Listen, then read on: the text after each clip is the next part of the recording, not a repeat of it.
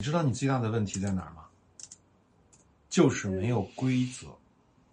啊，你老是在问他，哎，你想明白了，你想通了，你有什么什么想法，你再来找我。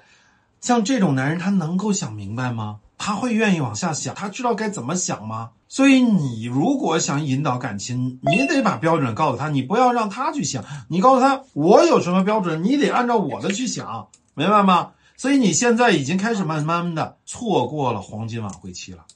这个男人第一时间求你挽回的时候。他慌的时候，是你给他定规矩的最好时间。所以，像现在的这个问题，从现在开始，第一，让他马上回来住，别那么多废话，回来，这是第一。第二，解决问题，解决什么问题？你怎么证明你断了？第一，婚内财产协议签了，把所有财产给我签过了。好。第二，你的手机要向我随时开放。第三，你的作息要是正常的作息。第四。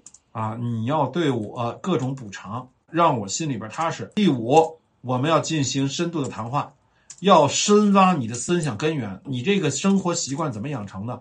你现在要断掉这个生活习惯，你的难度有什么？我们该怎么解决？我们夫妻之间到底缺少什么样的问题，导致我们之间出了这么大的困难？肯定是夫妻的间隙很大，否则他这么玩玩的这么花，你到现在才知道。一定是你们之间夫妻的感情中间出了太大的空档了，有这么大的空间才会给别人那么多的女人机会。所以你自己不光是心理上的创伤，情感上的创伤，你身体还有可能受伤害，理解我的意思吧？所以对于这种情况，你自己一定要明白代价有多大，你要面对的挑战有大多大，别还觉得自己在情感高位上。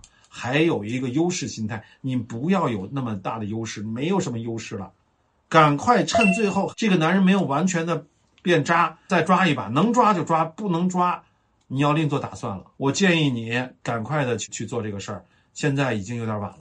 在我的咨询中，有的男人非常非常的花，到外面经常跟这种啊不干不净的女人交往，但是在我的咨询中也能解决。有的人呢，看上去没有这些问题，但是呢。啊，问题好像很轻，但是也解决不了。为什么呢？这要跟啊很多具体的情况有关系，不是简单的啊，就是这种情况就一定解决不了。